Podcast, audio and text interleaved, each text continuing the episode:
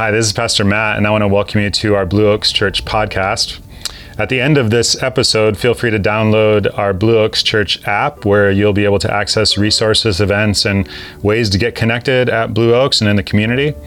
Uh, the app is the easiest way to share this content with a friend, and it's the easiest way to keep up with everything going on around Blue Oaks. Most importantly, though, I just hope that you enjoy this episode and it inspires you to take your next step in your faith journey.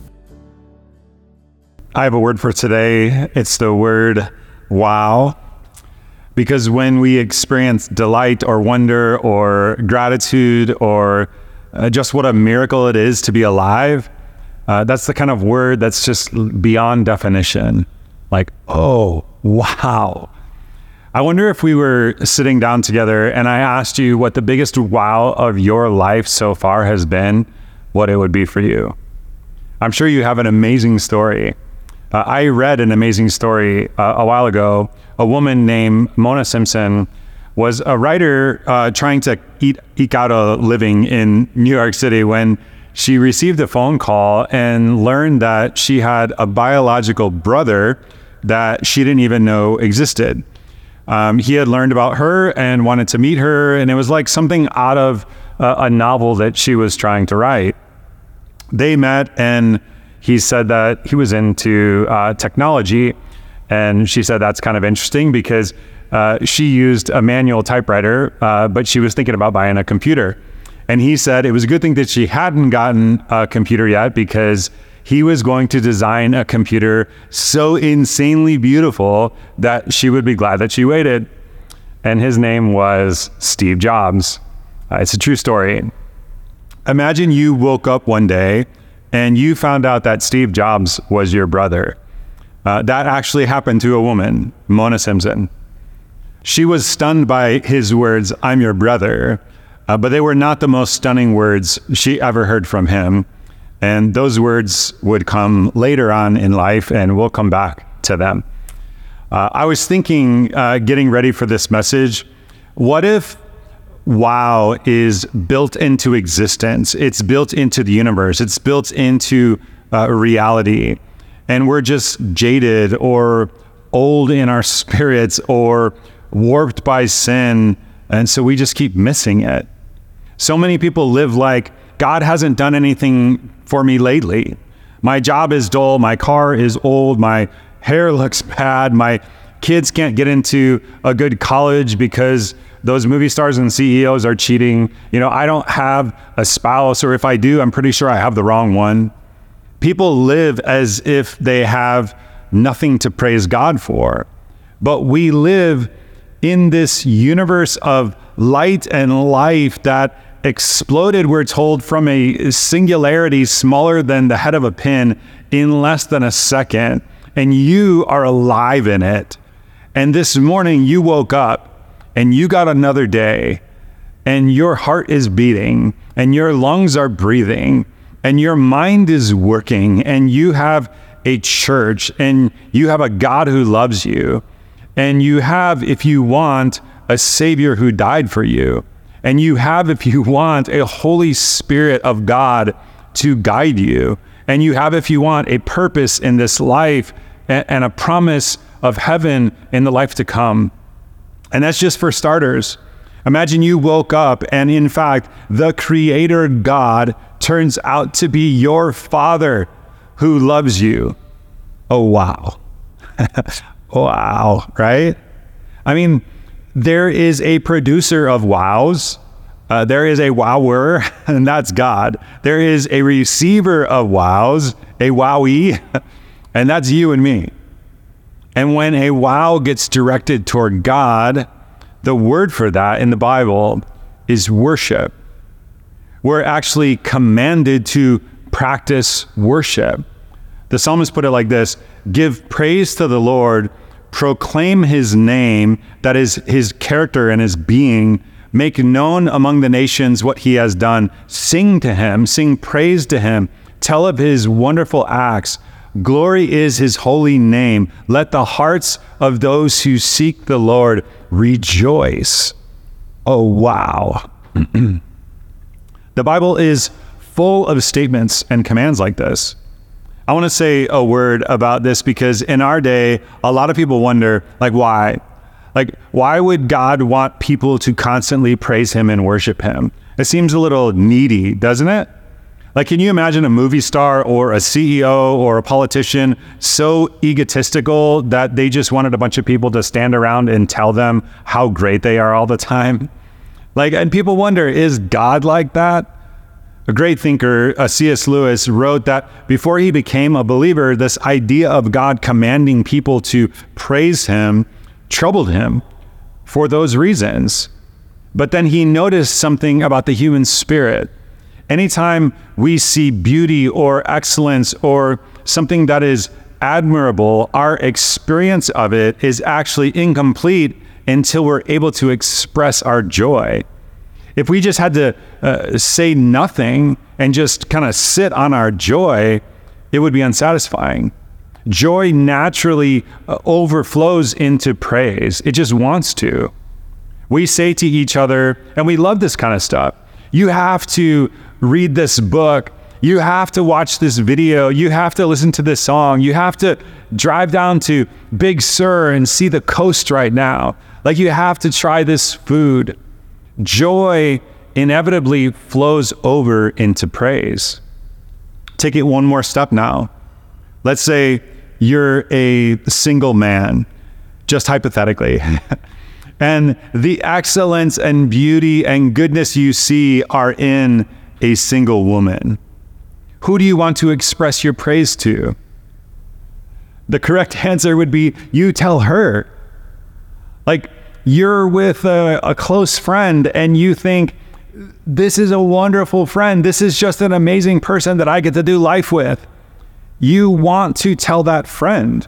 A parent longs to express delight, not just about their children, but to their children. A lover longs to praise the beloved. We're born primed to praise. We're just that way.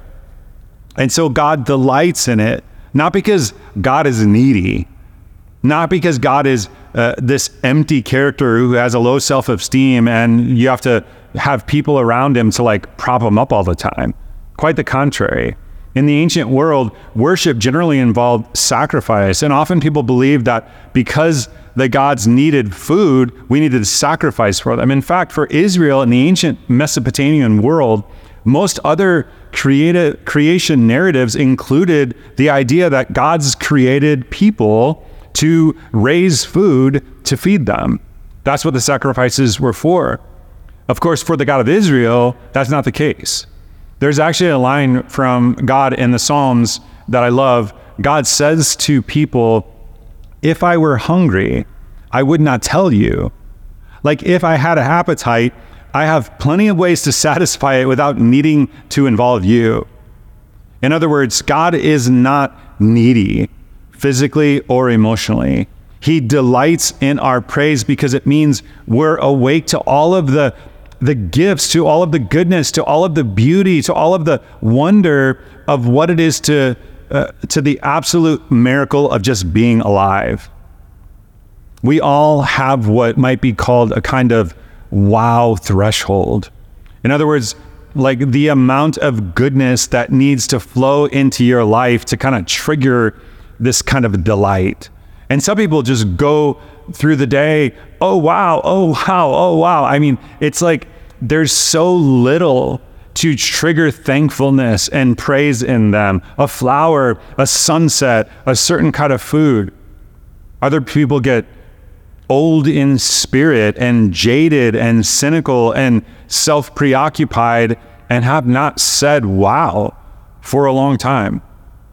Everyone has what might be called a worshiping mind and heart, like a tendency toward gratitude and wonder and praise and delight, or a non worshiping mind and heart.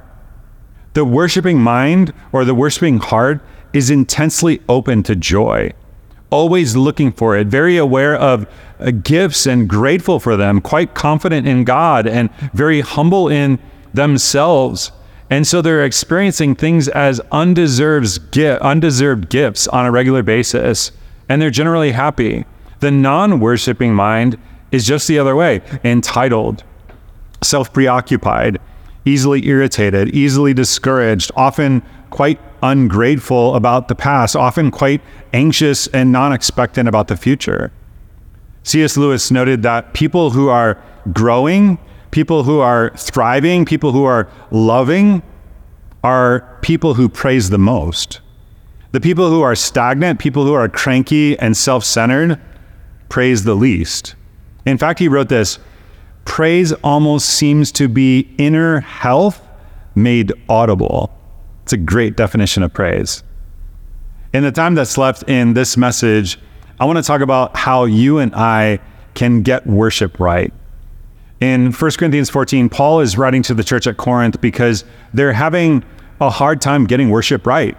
And he's writing about the subject of worship. And what I want to do is put some stakes in the ground today.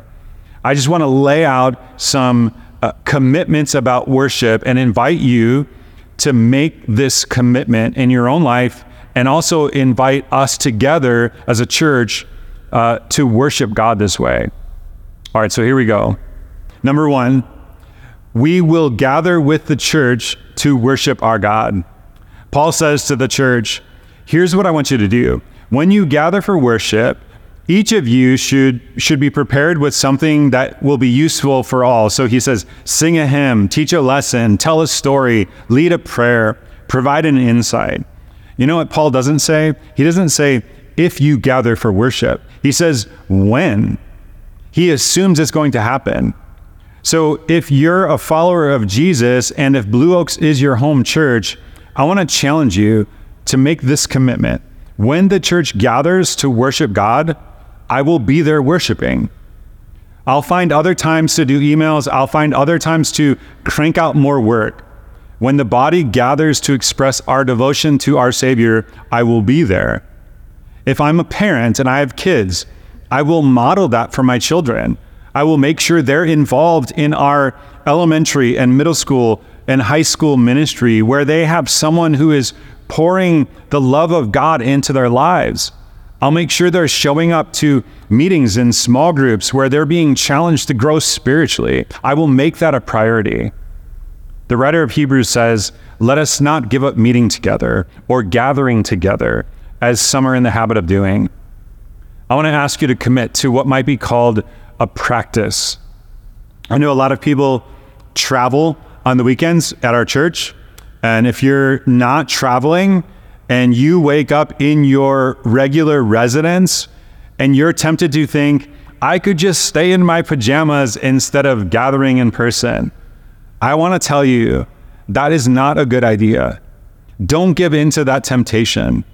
If your body is home, we want our bodies to gather together. Another statement from the writer of scripture is God inhabits the praises of his people. The idea here is quite profound, although it's quite simple. It's that like we're able to experience God together in a way that we cannot quite experience him separately. And now the reverse is also true. You can experience God in solitude in a way that is unique as well. Uh, they're both needed. But when we gather together, someone might come who lost a family member. Someone might be depressed. Someone has a medical report that is real serious. Someone was betrayed. Maybe they can't even sing the songs that we sing, but you can be next to them singing the songs for them. You can embrace them. You can see them. You can pray for them. You can love them. I think that's one of the main reasons why we gather together. There are a lot of ways we can get information disseminated but we gather together to be able to love each other and to love God together. Your worship will encourage another person's spirit. I was talking to someone going through a really deep valley, and she said that when she comes to church, her prayer is, God, who can I connect with who needs help today? And I thought that was so beautiful. When you give love to someone else, your own heart gets healing your own heart gets hope. The psalmist said this uh, this is our aim in worship. Sing the glory of his name, make his praise glorious. And so we're just putting a stake in the ground about worship today. And one of them is this we will make his praise glorious. Why should we do that?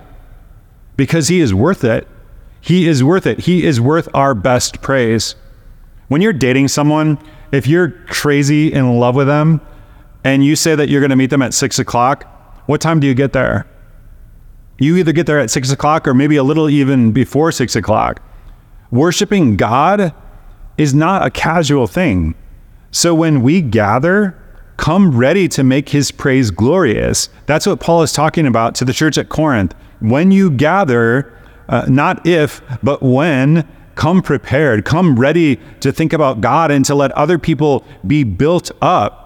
Come in a spirit of anticipation. And I know how trivial this may sound, but come on time.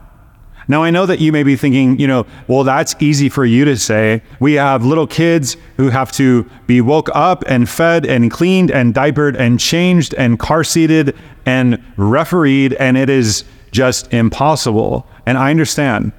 Like to worship well may mean that you need to give your kids to their grandparents for 10 years or so. that's part of what grandparents are for. Uh, all I'm saying is worship is like life you get out of it what you put into it. Life is that way. Worship is that way. Because God is worthy of our best worship, I want to call you to intend to offer him the best and to make his praise glorious because God inhabits the praises of his people. It will bless other people and it will bless God. All right, number two, as a church and for each of us individually, we will offer God mindful worship. We will not allow our minds to go on autopilot as they tend to do. And part of what Paul was correcting in Corinth was people were so uh, hungry for ecstatic, emotional experiences, which are not necessarily bad, but they were after that so much that their minds were kind of going on autopilot. He said, You should be spiritually free and expressive as you pray, but you should also be thoughtful and mindful when you pray.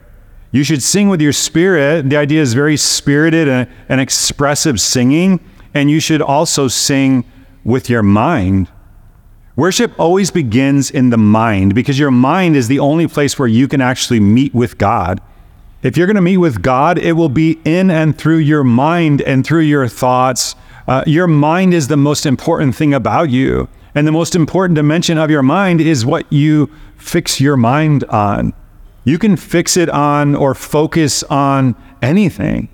It's quite an amazing thing about us. I love the way Taylor Swift put it. The only interaction you have with reality comes through your mind. This is why the mind and what we turn our minds to is key to our lives. And actually, it wasn't Taylor Swift who said that. It was Dallas Willard. But I get tired of quoting Dallas Willard all the time. So I thought I'd just change it up a little bit. Maybe Taylor Swift said that. I don't know. The biggest problem we have with our minds is not the knowledge we lack, it's the knowledge we forget. This is why a constant synonym in the Bible for worship is the word remember. I remember your name in the night, O Lord because I'm prone to forget it. Like in the night, I'm prone to remember a lot of other stuff, but not your name. Remember also your creator in the days of your youth, because in the days of your youth, you're kind of prone to forget that.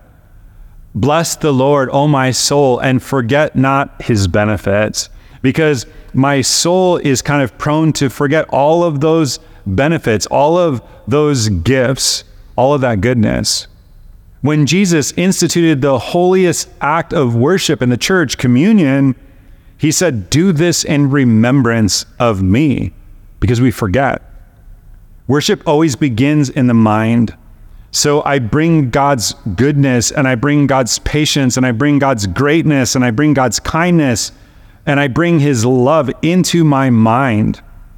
Sometimes people think worship just means music. But music uh, worship is way more, way, way more than music. Adam and Eve worshiped God way before music had ever been invent- invented. Uh, sometimes people think, well, worship means not just music, but it means a certain kind of music. what kind of music do you think is God's favorite kind of music? When I was younger, one of the first verses I learned in the Bible was from Psalm 100 uh, Make a joyful noise to the Lord, all the earth. And that's a pretty low bar musically, right? I mean, to make a joyful noise, anyone can do that. And that's all the earth, like all the nations, all the peoples, all the cultures. You know, in a different culture, a joyful noise will sound different to me. You know, but I kind of think God loves all kinds of music because he invented it all. And the reason why we often do use music in worship is that worship begins in the mind. True worship always must begin in the mind, but then it can't just stay there. It spreads into my whole body, including my emotions. To reflect on God without worshiping uh, is not to reflect on God because He is so wonderful. Let me say that again. To reflect on God without worshiping God is not to reflect on God because He is so wonderful. I got to go to a Chicago Bulls basketball game when I was 18 years old uh, at the year that Michael Jordan won his first championship.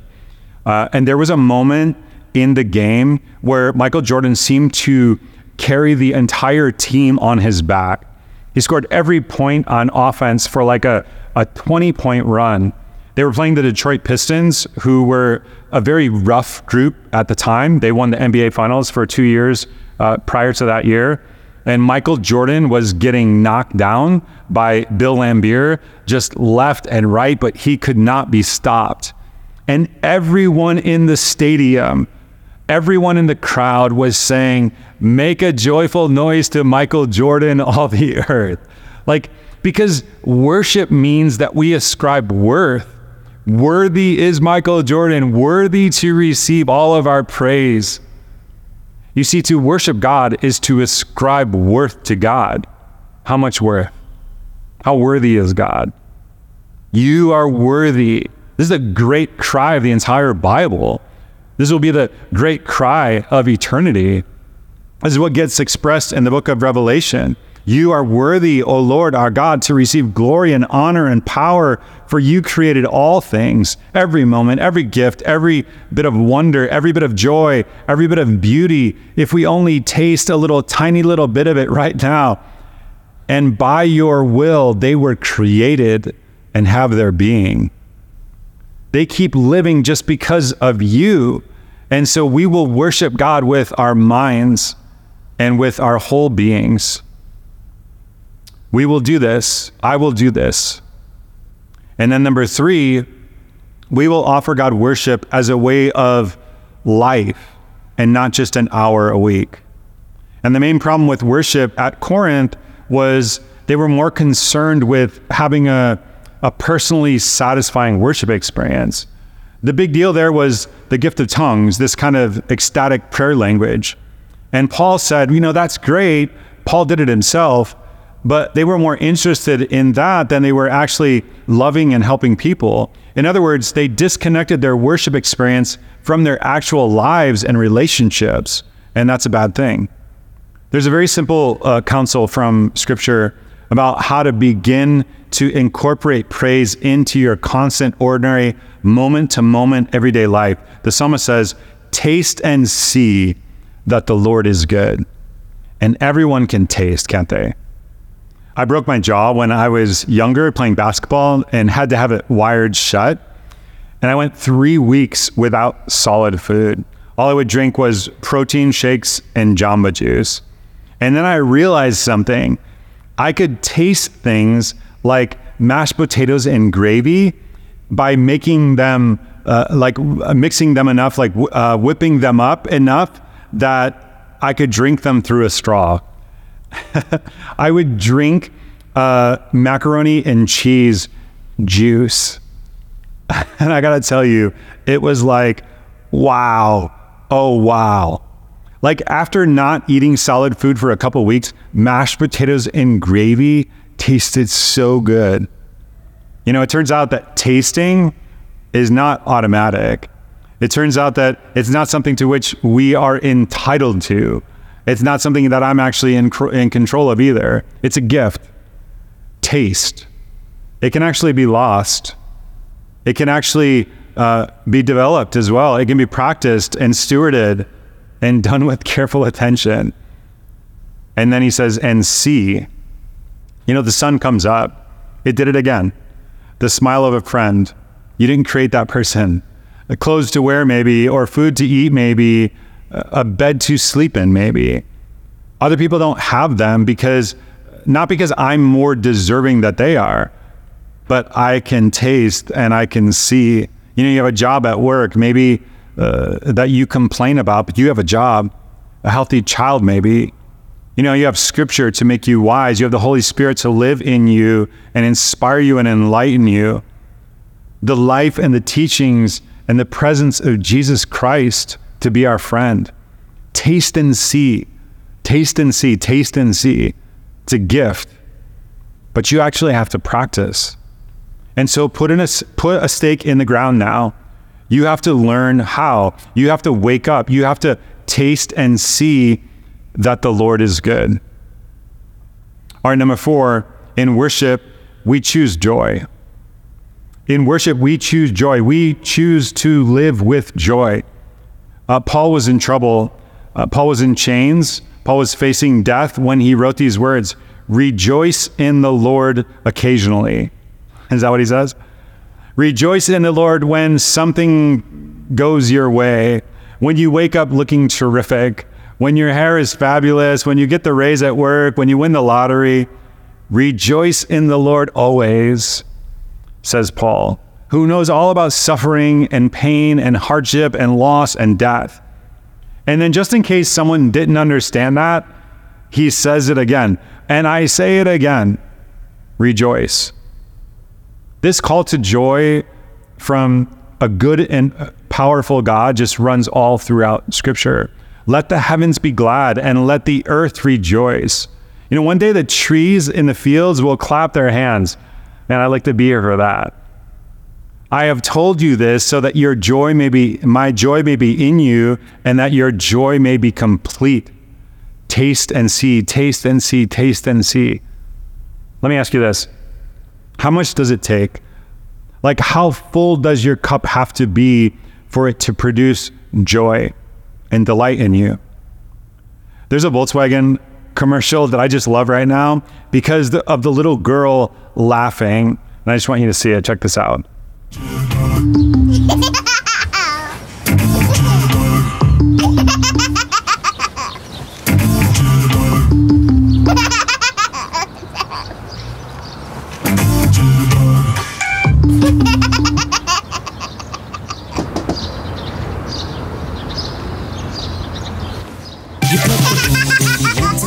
Know, I was reading in an article this week that said the average four year old laughs 300 times a day.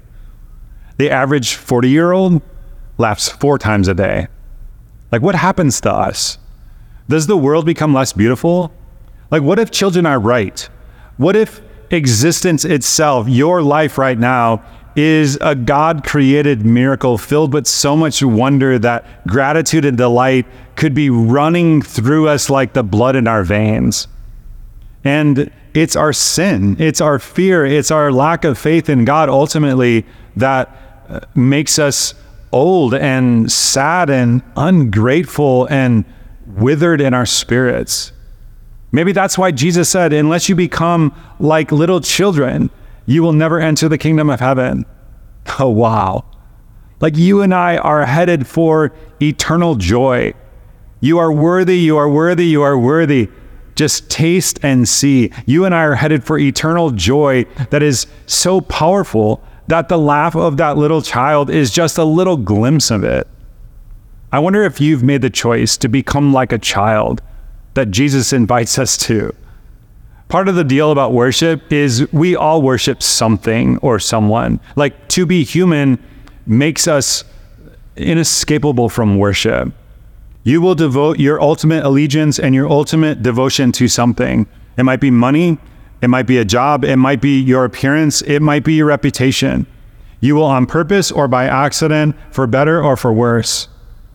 I want to challenge you today to offer your ultimate worship to God because your biggest wow moment Like whoever you are and whatever impressive things that you have done, it lies before you. I mentioned earlier Steve Jobs' most amazing words came later on in life. That's what his sister said. He was like all human beings, uh, a mass of complexities with amazing gifts. Um, he could also be a difficult person. Uh, he suffered through cancer. His biographer writes that he went through 67 nurses to find three he liked. I mean, he was a guy with high standards. When they brought him a, an oxygen mask, he loved beauty, the beauty of design so much that even though he was deeply sedated, he ripped the oxygen mask off because he said it was too ugly for him to wear.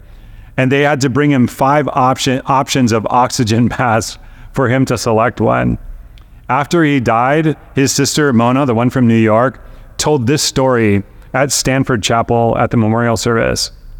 She said this At the very end, as his breathing was becoming labored, lying in the bed, his family was gathered around him. He looked at his sister, he looked at his children, uh, he looked at his wife, and Steve Jobs, this amazing life, spoke one last time, and he said this Oh, wow. Oh, wow oh, wow. And then he died. And, you know, we don't know what the words mean. Uh, we don't know if he was thinking about what was behind him with that extraordinary life or about what was before him.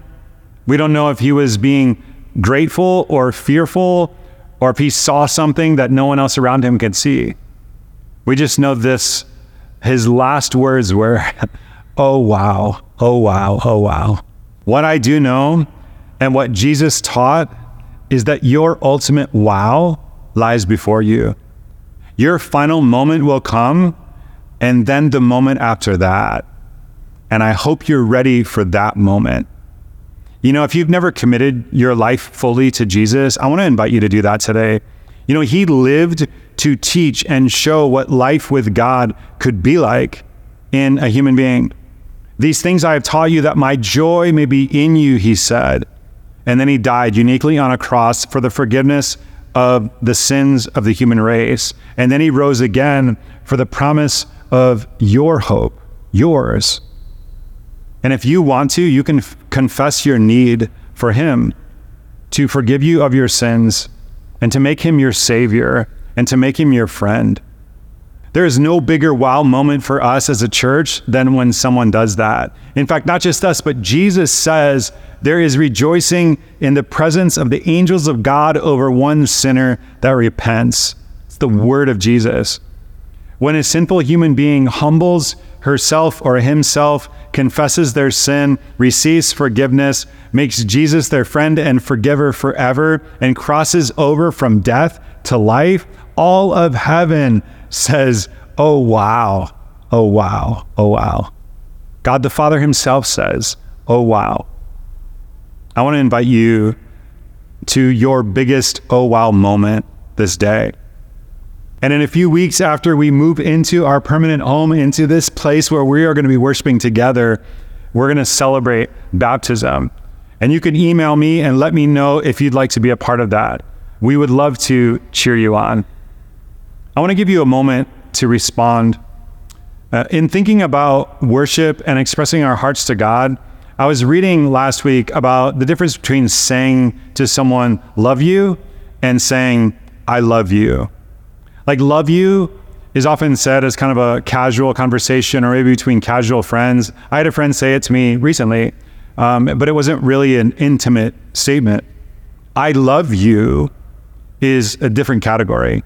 I love you. I can still remember the day when I actually said those words to Kathy, my wife, for the first time.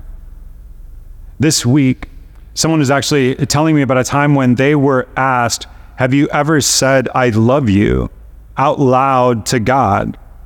And she said that she had never done that. She'd never done, done that. She never said those words to God out loud. And so she did. And it was like a vulnerable moment. It was kind of an intimate moment. And she said that when she did that, her whole relationship with God changed. I love you, God. I love you, God. I love you. You are worthy. And I want to give you a chance to say that to Him today out loud. I love you, God. So let me pray for you, and then you can sing along with the closing song and say to God, I love you. All right, let me pray for you.